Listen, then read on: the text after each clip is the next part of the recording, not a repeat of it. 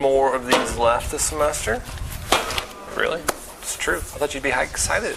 That means the semester's almost over. I'm flattered, actually, that you're disappointed there's only four left. Um, this semester, we've been talking about Jesus' conversations, and we've been eavesdropping in on them. Um, and I think they've been fascinating, surprising, and shocking at times. Uh, a little unsettling and often subversive. And I think that's pretty awesome. It's one of the reasons I chose to do this. But as we moved along this semester, I realized that the last three or four texts that uh, I've chosen to talk about all have one thing in common. Uh, they sort of look at the underside of life. And uh, I decided, let's just talk about it. So, over the next three weeks, we're going to talk about, in order, cynicism, despair, and uh, what's the other sad one? Uh, doubt. Oh, yeah. Cynicism, despair, and doubt. And uh, I, I, wouldn't consider these to be lectures, and they won't be downers. Uh, we're, we're, doing this because, frankly, they're in the Bible, and frankly, they're part of life. And uh, we all go through periods of these things. And uh, in order to really deal honestly with life and what the Scripture says, we deal with these topics as well. And tonight's story, we're going to encounter not a cynical person, but an occasion, an opportunity for great cynicism.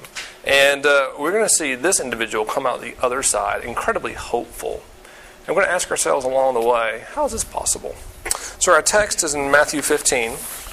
It's a pretty short account, verses 21 to 28.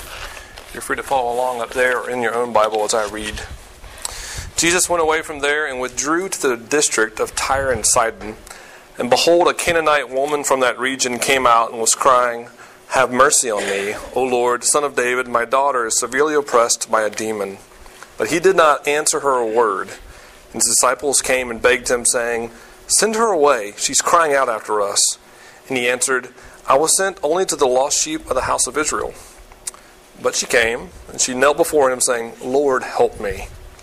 And he answered, It's not right to take the children's bread and throw it to the dogs. She said, Yes, Lord, yet even the dogs eat the crumbs that fall from their master's table. And Jesus answered her, O woman, great is your faith. Be it done for you as you desire. And her daughter was healed instantly. All right, I'm going to pray. You're free to join me. Our great Father, we thank you for your word, and we pray that as we gather, you would be gracious to open our minds and soften our hearts uh, help us to think rightly and help us to see you, Lord Jesus. We pray that you would uh, deepen the faith of those that are gathered. And for those that come uh, not embracing Christianity, not understanding it, or deeply skeptical or cynical, we pray that you'd be gracious to show yourself. I ask these things in your name, Lord Jesus. Amen. I'm going to read uh, the lyrics from a song by Ben Folds. The song's called Picture Window. So it's a bit of a downer. Just a warning. Uh, they checked into the hospital New Year's Eve. Nothing to be done about that. Rainbows, daffodils. She's not naive. Symbolism's all crap. There's a big picture window in their room on the ward with a view of Parliament Hill, but the view offers more joy than they can afford when there's this much pain to kill. You know what hope is? Hope is a bastard. Hope's a liar. It's a cheat and a tease. Hope comes near you, kick its backside. It's got no place in days like these pretty powerful. You have a picture here of someone very sick, checking into the hospital, and they're threatened by hope. Wherever they see hope in the song, they consider it a threat. Why is that? Because in the midst of despair and suffering, hope offers a chance, but it offers also greater disappointment and pain. And uh, I use this illustration to start because we live in a culture currently, where the intellectual flavor of the day is cynicism. It's an intellectual posture that seems to make us intelligent. It basically says, I see through everything, you can't surprise me. Uh, it's the opposite of sort of innocent naivete. It's also, I think, a means of self preservation. No one's going to fool me, no one's going to hurt me. And uh, it's interesting that we managed basically all to be this way, somewhat cynical, while at the same time being optimistic. Other cultures were cynical, they swallow the pill whole, and they embrace the nihilism and apathy that would come with this worldview. In America, we really managed to be positive while thinking there's no really reason to be positive. And so we sort of live it up, eat, drink, and be merry, for tomorrow we die. Dave Matthews nails us. That's who, that's who we are as a culture. There's really no reason to be all that excited about anything. I see through everything. Nothing can surprise me. Eat, drink, and marry. Tomorrow we die.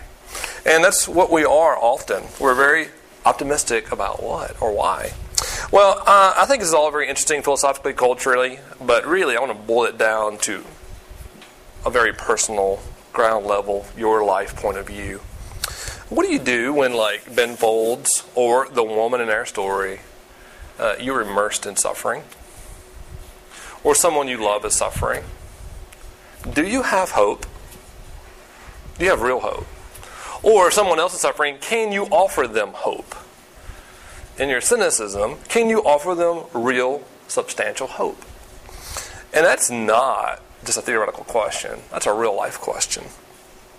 The, the real question is how do we live our lives in a broken world where things aren't the way they're supposed to be without being or becoming a hardened cynic? Really, I mean, uh, y'all know I can be a hardened cynic, so let me make it clear. At some point, we'll all get sick and die. All right, so there you go. That's a hardened cynic. So this is true. And if I, if I embrace that line, how do I really offer substantial hope to people? Uh, at the same time, uh, how do we live in a broken world where everyone's going to get sick and die? With real hope, with real hope that doesn't seem like nonsense or foolishness or naivete. How do we do that? And I think we're going to look at our text tonight and come to a couple conclusions. Cynicism, skepticism is plausible. It sort of makes sense because the reality we live in is broken. Things aren't the way they're supposed to be. But hope is possible because Jesus is at work. So we're going to see in our text tonight. So we're going to look at reasons for cynicism and then reasons for faith. And uh, I'm excited about this. So this text is it gives people trouble. As I read it, some of you were probably troubled. This doesn't seem like the Jesus I know. Um, and really, this is not a text about cynicism.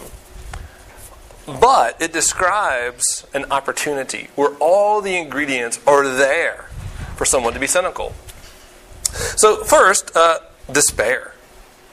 This woman, verse 22, she comes to Jesus uh, crying out, Have mercy on me. My daughter is severely oppressed by a demon. Now, uh, all kinds of different people in the room, and some of you are thinking, like, this is crazy. There's no such thing as demons. Set that aside for a moment. I do happen to think there's such things. But um, set that aside for a moment and just recognize and admit this is a woman who suffered greatly. Okay? She's probably gone to every expert she can possibly find. She's tried everything, and she's probably cried out to God over and over to do something. And she has walked day after day with her daughter, whom she loves. Her daughter's greatly suffering. She's greatly suffering. That's the way it works. If your kid's suffering, you're suffering. That's called despair. When you can't do anyone for the person you love who's suffering, the result is often despair. The recipe is there for her to despair. How does she still have hope? And uh, there's the other instance, the other issue of distance. Um, she has likely cried out to God, and nothing has happened. Up till now, nothing has happened. And perhaps she's heard of this person, Jesus, but uh, she lives in Canaan, Tyre and Sidon. He lives hundreds of miles away, at least 50 miles to Galilee, more if he's in Jerusalem. And uh, what hope is there that he will actually come here? Almost none. Almost none. And then miraculously, he does show up. He does show up. The distance is spanned, but when he does come, what happens? She approaches him and asks him to heal her daughter, and Jesus says nothing. The same exact silence she's gotten every time she's asked God to intervene, it's the same silence she experiences now. The great distance. Is there a God at work? Is there a God that hears me? Is there anyone here that will help me? Can anyone span this distance? And then there's the disappointment. And uh, I think there's all kinds of room for disappointment in this text. Some of us would have given up well before this woman even got started. Uh, I'm not going to bother him. I give up. Uh, she doesn't give up. but all kinds of opportunity for disappointment, for her having her hopes disintegrated. She comes out in hope and in desperation in verse 22. She's crying out. The, the word means she's crying out repeatedly and loudly. She's desperate. Um, and when she asks for help, Jesus says nothing. Okay, some of you would pack up and go home, disappointed. And then the people, his disciples that you would hope would maybe argue for you or bring you into him, they actually go to Jesus and say, Could you please get rid of her? Could you please send her away? Uh, I think that's grounds for disappointment. And, and then you approach Jesus and you kneel down and you ask for mercy. And Jesus gives these enigmatic statements that sound like a no. And there's grounds for disappointment. I mean, how would you not be disappointed, right? And you put these things together the despair of suffering, the distance. Will God answer me? Is there anyone here that hears me and will help me? And then the disappointment. And I think you have the recipe for cynicism. Uh, Dick Keyes, who's a great Christian thinker, some of you recently wrote one of his articles on cynicism. He said the recipe for cynicism today is meaninglessness plus disappointment equals sort of apathy. And apathy sort of factors in as well. But if there's meaninglessness because there's no God that listens and no purpose and no end and no story, things just happen. The American phrase for this, this is the way we do it in America. Seriously. When I said we're cynical, nihilistic, and positive, I think this is the best phrase for it. It is what it is. Like, coming from a real nihilist, that would be like, it is what it is. We somehow mean that positively. But it still means that there's no purpose, no reason, nothing underneath. And uh, that's what we often think. There's no reason why these things happen. It's just the way it is. You take that and you factor it in with all the disappointments you've had in your life from parents who divorced or didn't love you like you should, a father you can never actually seem to get his love from, um, friends that let you down, opportunities and dreams closing the doors on you, institutions like church letting you down or even mistreating you. You factor up all those disappointments, and you begin to wonder is there any reason to even care anymore? And then apathy is what comes out of that. Well, this woman could have easily ended up this way, and she didn't. Uh, but I want to talk real quick about what you do when it does start to go this way. When the disappointment and the despair and the distance all add up, and someone's struggling or you're struggling. And uh, I, I think one of the most important things you can do is listen. Is listen. Not try and uh, fix it right away, um, but listen. Uh, when I was in college, I actually made one of my professors cry. Uh, a very vulnerable moment in class. It was a social work class, so we talked about feelings all the time.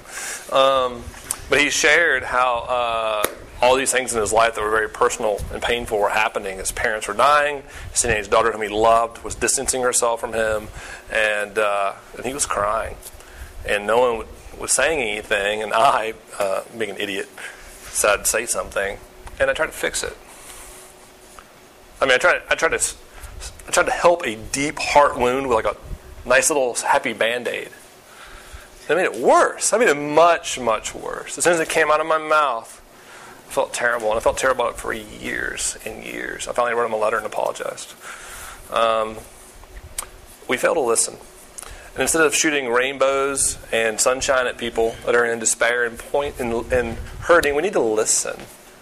Uh, Winston Churchill, who was one of the best speakers of the 20th century, realized that no one actually listened to what he said. And so, on one occasion at a formal party, he decided, I'm just going to say ridiculous stuff and see if anyone says anything. So everyone, and these were like dignitaries and ambassadors, as they shook his hand leaving, he leaned over and said, I killed my grandmother. I killed my grandmother.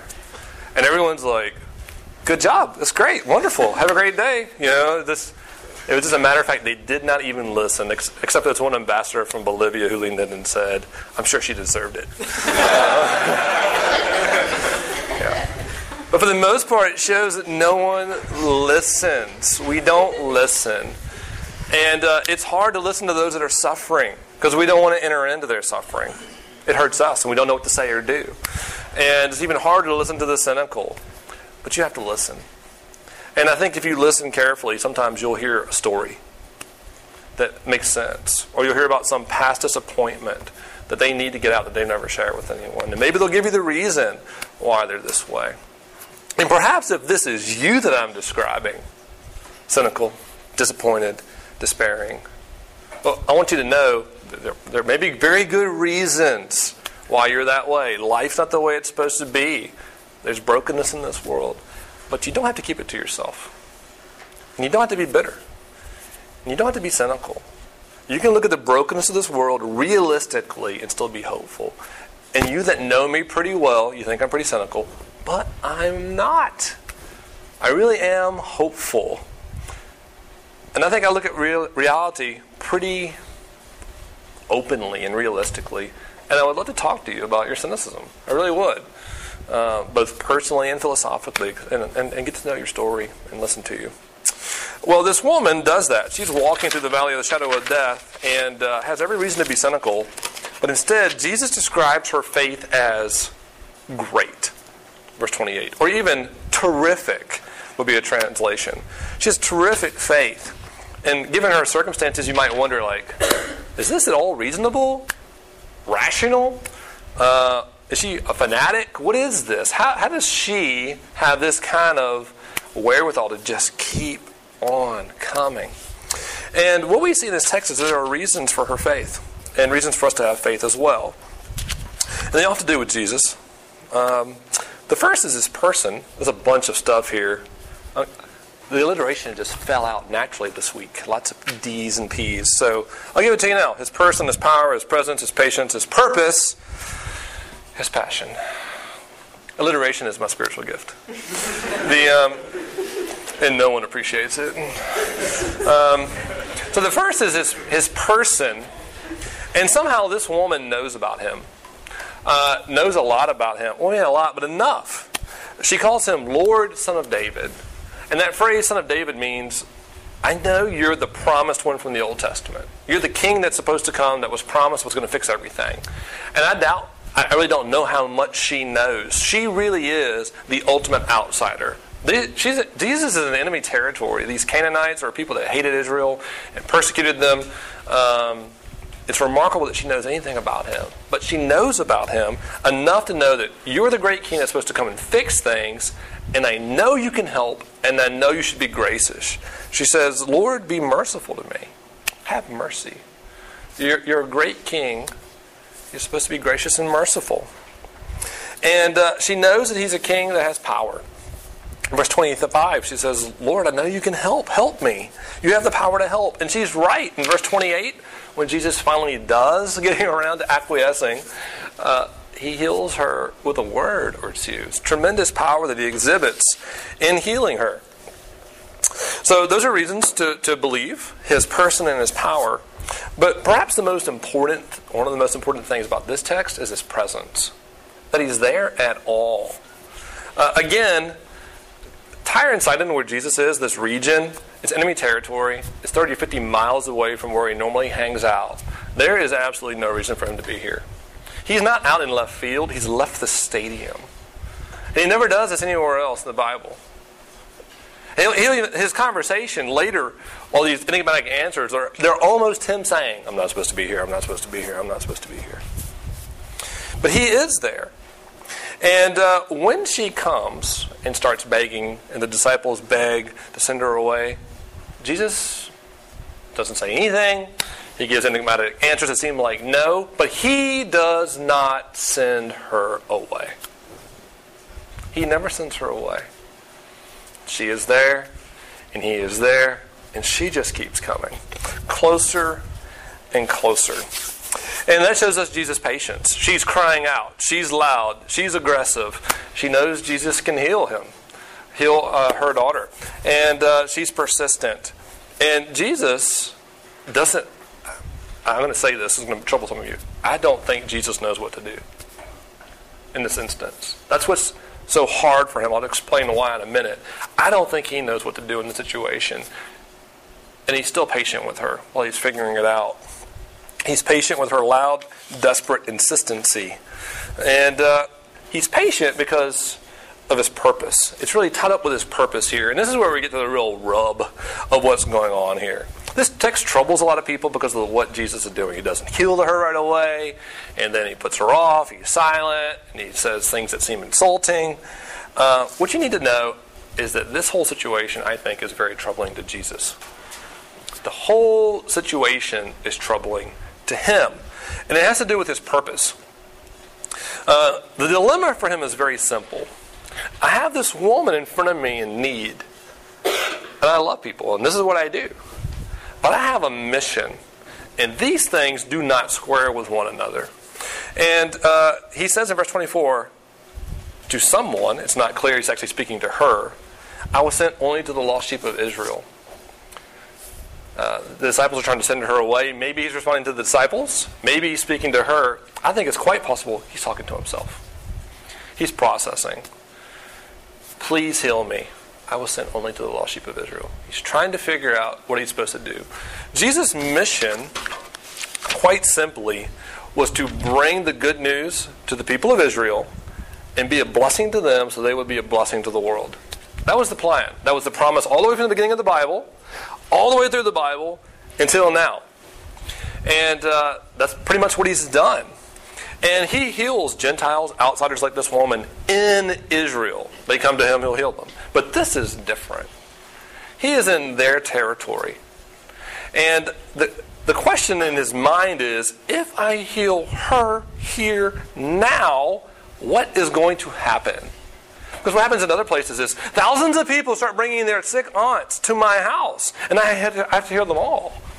And if I do that here, it could jeopardize everything. It can jeopardize everything. Uh, there's this, this trope, this thing that happens in hero stories, superhero movies. It's called the friend or idol decision. You've seen this a gazillion times. The hero's in this dilemma save your friend who's trapped or about to die, or go do this thing or get this thing that you really want. Maybe it's uh, part of your quest that you have to achieve, or something that you personally need to get out of this terrible situation. Um, and uh, if you're James Bond, what you do is you shoot your friend. Pretty much. Like, you're supposed to love this woman. Bam, she's dead. Don't have to worry about it anymore, and you go on. But uh, that's actually what pretty much happens. Um, but other heroes, they almost always give up their quest or compromise their mission to save their friend. Uh, here, it's not a quest or an idol, it is the sole purpose why Jesus came. His whole mission his plan to redeem the world. The promise has been that he would come as a great conqueror and bring redemption to his people and be a blessing to them, and they would be a blessing to the world. And this is what happens in the book of Acts. It's what happened since then. But healing her right now might jeopardize every bit of that. Loving her is healing her. Loving her and all the Gentiles is not healing her. Because if I, I heal her, I might lose everything. The whole mission. Do you see the dilemma he's in? Do you understand it? It's real. Yeah. Well, um, Jesus says in verse 26, it's not right. It's not right for me to give to you, whom he calls a dog. I'll address that in a second. The bread that belongs to the children. And what he's saying is listen, I've only got so much to give. At this point, he's probably got a year a year of his life, a year of his ministry, to fulfill his mission. I've only got so much to give, and I have to give it to them first. It's a matter of precedence. They're first. That's the plan. They're first, and I only have so much to give. And this is a household analogy. She's not offended by it. In fact, she says, Oh, I'm a dog? And the word here is special. It's a little dog, it's a house dog. Oh, I'm in the house. That's great. Most Jews wouldn't even think I'm in the house. I'm in the house? Well, in that case, I'll just take your scraps. Uh, she's very bright. Not only bright, she is very faithful. And she'll take it. I get to be in the house. That's all I want. I'll take whatever scraps you have left. Jesus, you have the right to do your mission and your precedence. I'll just take your scraps. Just give me your scraps. And Jesus hears her great faith and rejoices. This is where we see his passion. Verse 28 oh woman, uh, this is Jesus passionately, joyfully, really joyfully, uh, rejoicing in her faith. He goes from very hesitant to astounded and joyful. And her faith, he's delighting in her. He commends her. And he heals her daughter. But there's another part of his passion as well, and it's not just this emotional passion, it's the passion of the cross. That's the word that we use to describe what Jesus does in his work of death. That's called the passion. And that's in play here too. We don't see it from here, but that's where he's heading. And it, it's a really important thing for us to consider as we think about reasons to trust Jesus. This is these are all reasons to trust Jesus. His person, his power, his presence, his patience, his purpose, and lastly his passion. Because Jesus isn't just someone that is around suffering people. He's not just someone that enters into their suffering. He does more than that. Uh, this quote is from a guy named Nicholas Wolterstorff. He's a professor at Yale. He's brilliant, and uh, he's written lots of stuff. But perhaps his most powerful book is called Lament for a Son, uh, meaning he lost his son. He writes this profound, deep book on sadness and grief. And in the midst of the book, he writes this God is not only the God of the sufferers, but He's the God who suffers. The pain and fallenness of humanity have entered into His heart through the prism of my own tears, I have seen a suffering God. And great mystery is this to redeem our brokenness, the God who suffers with us did not strike some mighty blow of power. Instead, he sent his beloved Son to suffer like us. Through his suffering, to redeem us from suffering and evil. This is it right here. Instead of explaining away our suffering, God shares it. That's what you have in the work of Jesus you have someone who not only understands our suffering because he walked here with us in a broken world, but ultimately in the cross, he suffers for us. He suffers for us.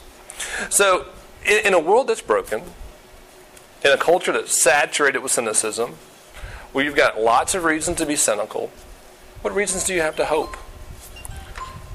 Jesus, who's real, powerful, loving, present, knows your suffering, and suffers for you. He suffers for you. He suffered on the cross for you. Uh, that is love that you can trust. And when you know that, when you know that He has you and cares for you, you can rest. You can trust in Him. All right, let's pray together. Lord Jesus, uh, we thank you for a text like this. It's. Uh, it's a strange text to many people. It's one of the more troubling ones in the Bible. And uh,